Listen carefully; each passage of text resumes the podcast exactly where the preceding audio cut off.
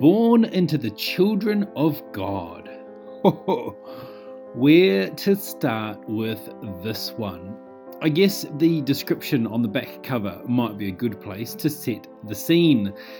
In the closed world of the notorious Children of God cult, Natasha Tormey was brainwashed to believe that she had a special destiny, that she was part of an elite children's army bestowed with superpowers that would one day save the world from the Antichrist.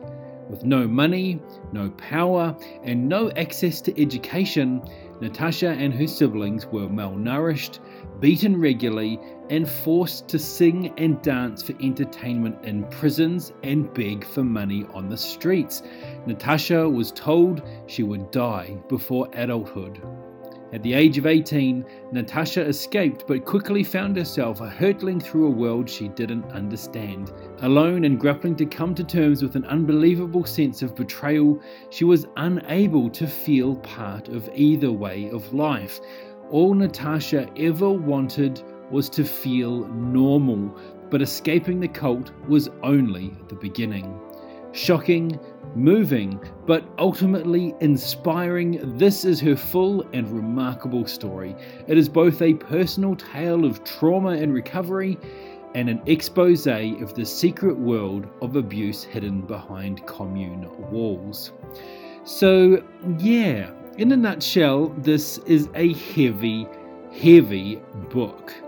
I'd never heard of the Children of God before and only came across their name when watching this excellent video right here by a channel called Theramin Trees. My initial draw being that as an SKP of the Jehovah's Witnesses, the video also covered the Jehovah's Witnesses and their cultish behavior. The video was right on the money on the Jehovah's Witness side of things, and the mention of Natasha and her book got me interested in her experiences.